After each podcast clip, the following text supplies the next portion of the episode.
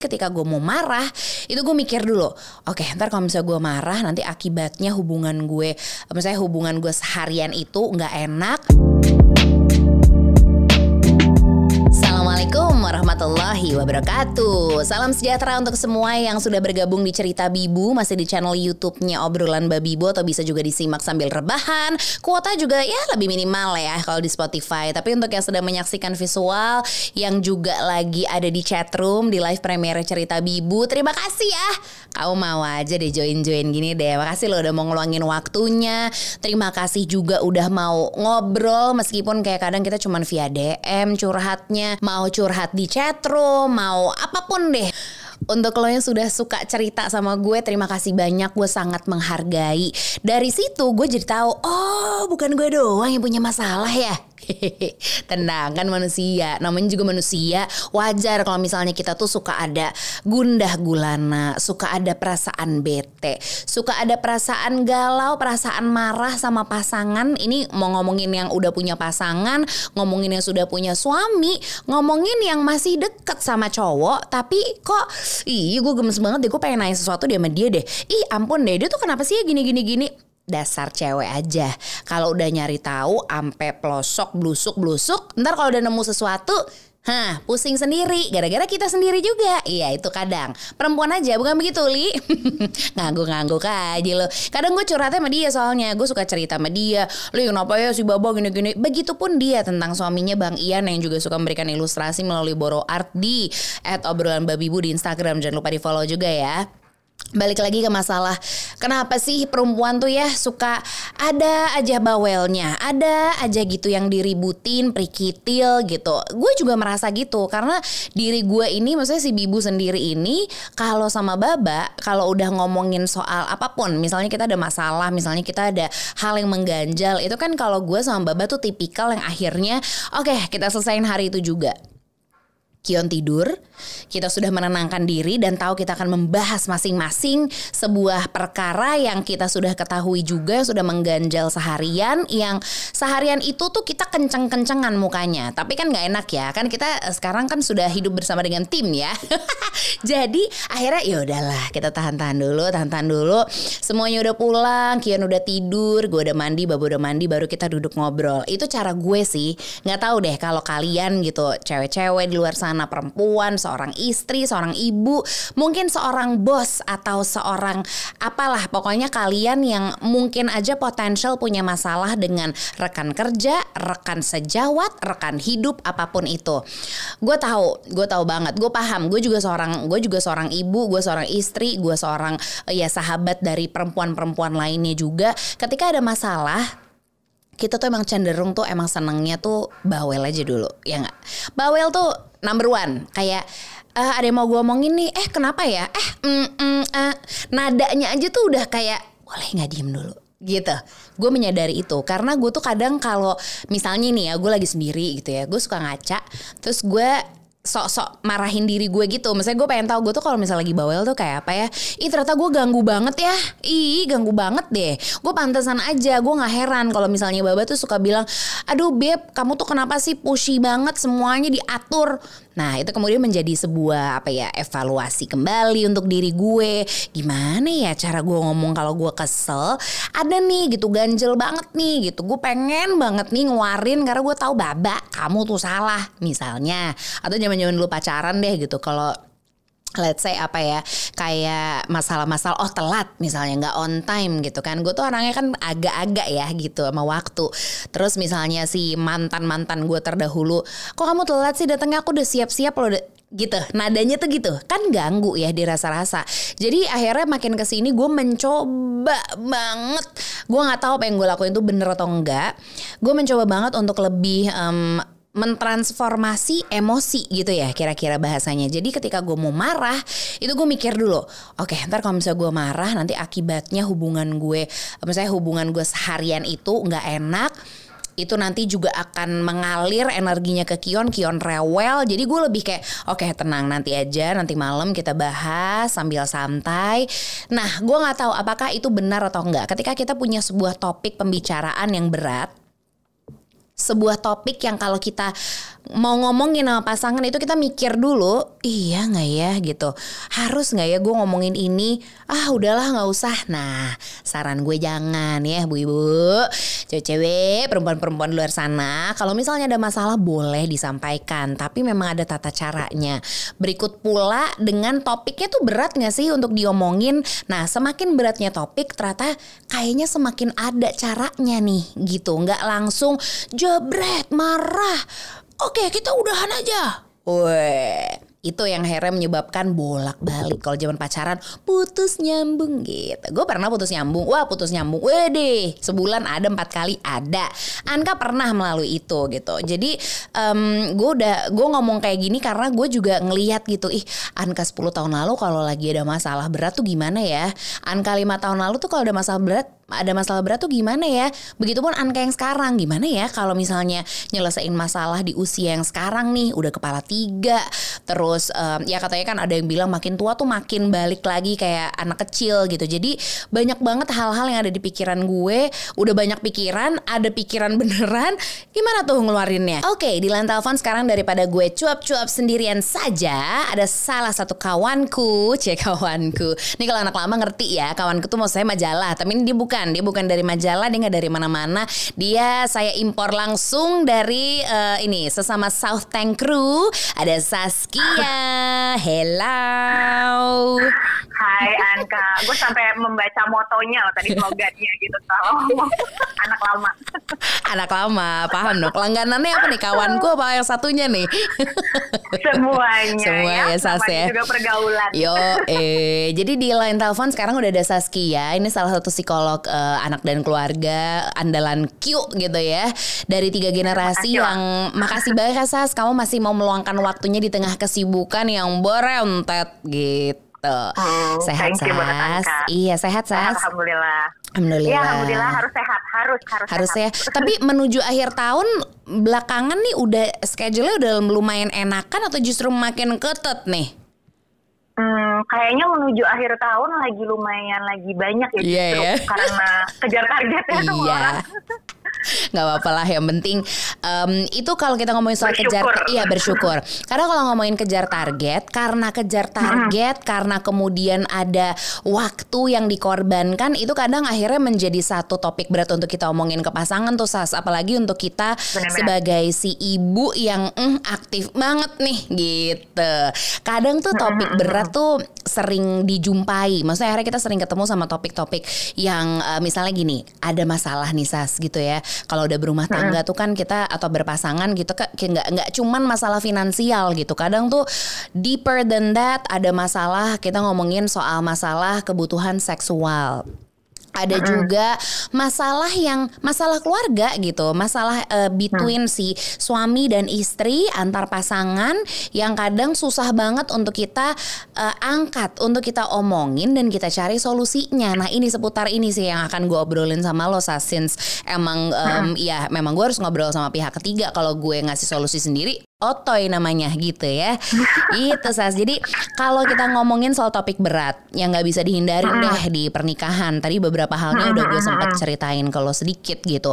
Apa aja sih sebenarnya harus kita siapin sebelum akhirnya nanti angkat bicara agar tidak berantem gitu Sas. hmm. Oke, okay. yang pertama kitanya dulu sih siap mental. Mm -hmm, Mm-hmm. Namanya juga kalau kita mau ngajak ngomong orang ya, jadi yeah. Iya. uh, kita nggak jangan set langsung ekspektasi dia setuju atau tidak setuju dengan kita gitu. Mm-hmm. Jadi ekspektasinya adalah kita menyampaikan dulu nih dengan uh, situasi yang nggak bikin perang dunia ketiga gitu ya. Itu dulu gitu. kita kita bisa ngomongin dulu karena mm-hmm. masalah nanti pendapat kita ditolak mm-hmm. kan mungkin banget ya, atau mm-hmm. kayak perbedaan pendapat mm-hmm. itu uh, bisa jadi ada. Jadi kasih ekspektasi presentasi kita tuh ada itu dulu. Kita yeah. dulu siap mental. Oke. Okay. Uh, by the time kita ngomong siap mental berarti kita siap secara emosional juga kan kak. Mm-hmm. Kadang jangan langsung mengangkat pembicaraan spontan pada saat kita kayak lagi kalut banget gitu. Jadi yeah. kayak Iya kan, karena uh-huh. kadang-kadang pingin ngomong saat itu juga, tapi Betul. bahkan kita tidak bisa mengontrol diri kita sendiri gitu. Mm-hmm. Pertama kita siapin itu dulu sih.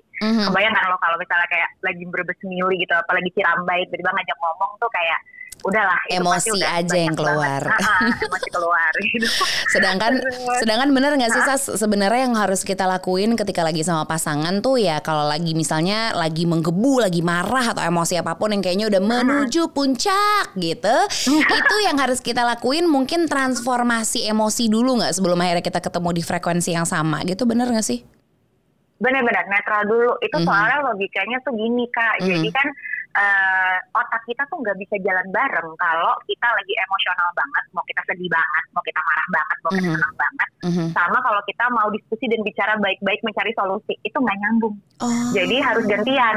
Okay. Makanya kalau ingat kalau kita kayak lagi kalut banget karena kita jadi cloudy kita jadi nggak tahu yeah. ini iya. yang diomongin topiknya apa Betul. itu sebenarnya uh, proses penerimaan gue terhadap topik ini tuh gimana udah nggak sempat kepikiran mm -hmm. kita udah keburu kayak mencari tuntutan apalagi kalau sama pasangan mm -hmm. itu sistem otak kan memang kita tuh selalu mencari intimasi sebetulnya kan iya. ketika kita ada situasi yang itu mana konflik atau ada argumentasi atau diskusi di dalamnya tuh kita langsung pasang shield memang manusia tuh yes. dan uh, membuat uh, ketika ada masalah tuh kita tuh takut banget ada rejection jadi mm -hmm. lonely jadi wajar banget makanya perlu kita eh, yang tadi lo bilang sih transformasi atau paling nggak nggak usah langsung positif emosinya tapi paling nggak netral iya jadi kayak betul.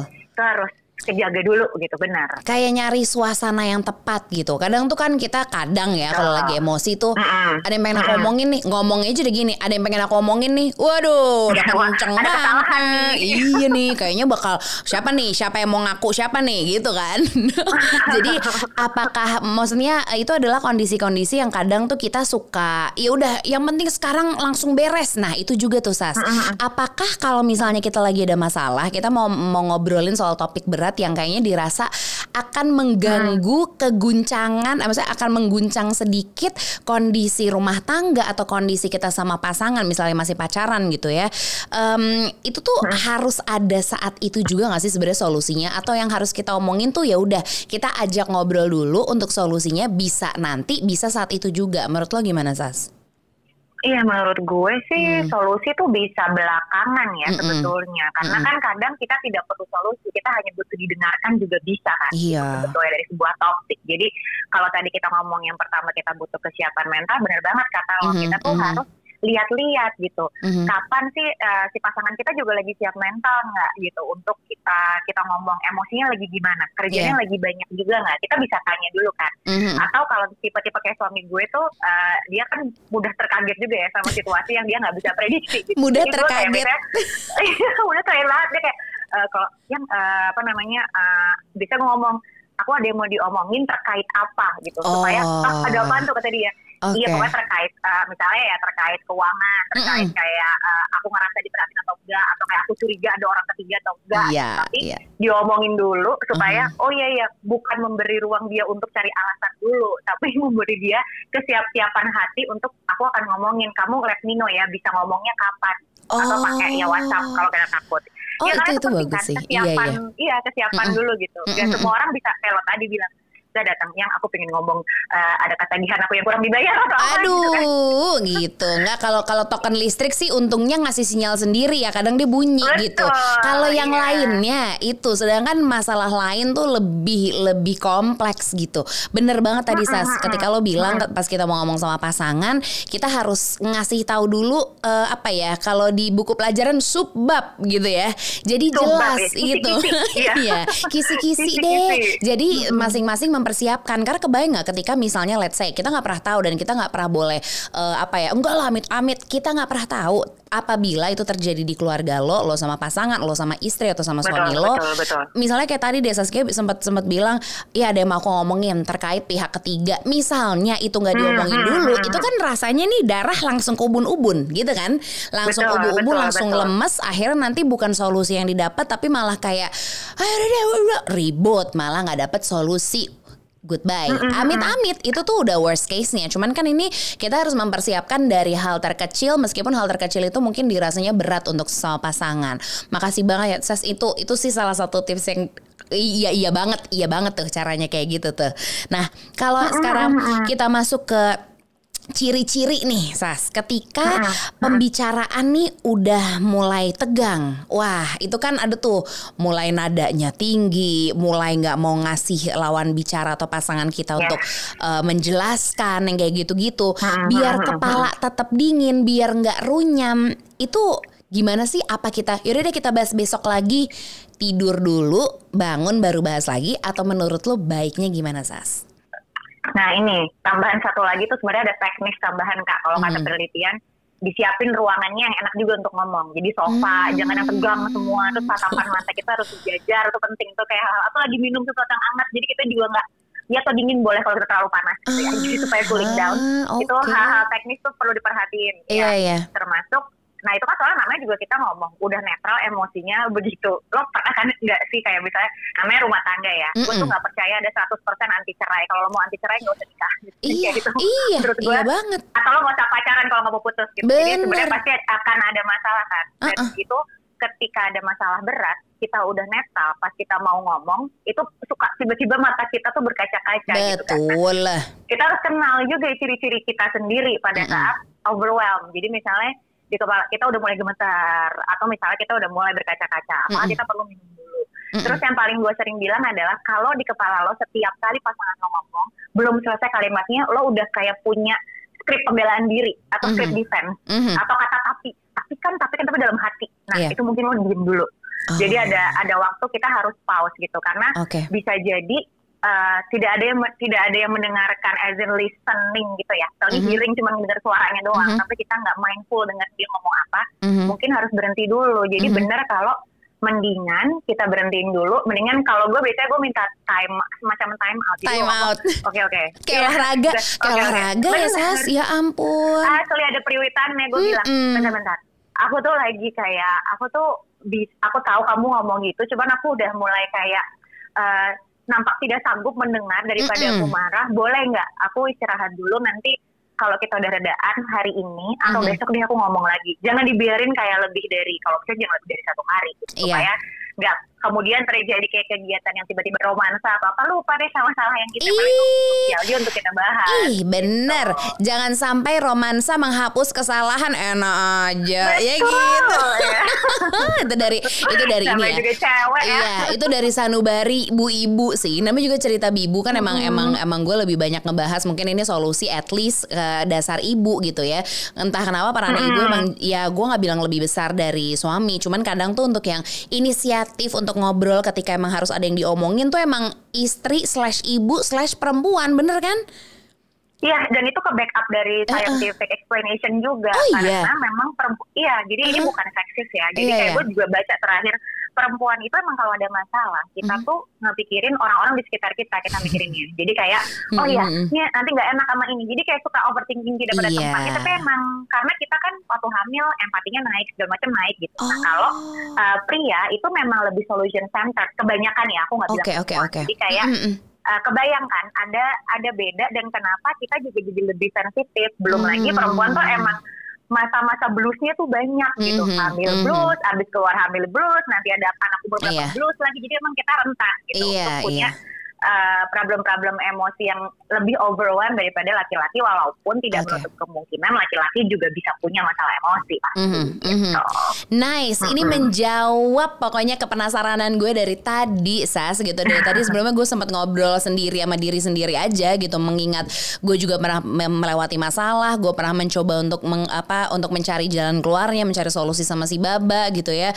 Sampai mm -hmm. uh, ini menurut gue ini emang harus ya udah ini emang emang girl talk aja sih gitu. Kayak untuk sama-sama sebagai perempuan gitu kita harus tahu juga. Nggak asal kemudian ada masalah atau misalnya ada hal yang mengganjal terus kita kayak aku mau ngomong sama kamu. Oh nggak gitu caranya. Tidak tetap, tidak. Tidak sesenetron itu enggak. tidak tidak tidak. Jadi tetap harus ada tata caranya harus tetap ada saling menghargainya ketika bicara. Meskipun uh, ini setuju gak Sas? Ini terakhir deh. Meskipun sebenarnya pasangan kita salah. Oke ini kita ngomongin laki-lakinya deh yeah. yang salah atau atau si suami atau si pacar yang salah gitu dan salahnya fatal. Itu apa benar? Kita tuh nggak boleh langsung yelling at him terus yang aku aku gak biasa ngomel aja. Kan kalau ibu-ibu ciri khasnya ngomel ya gitu.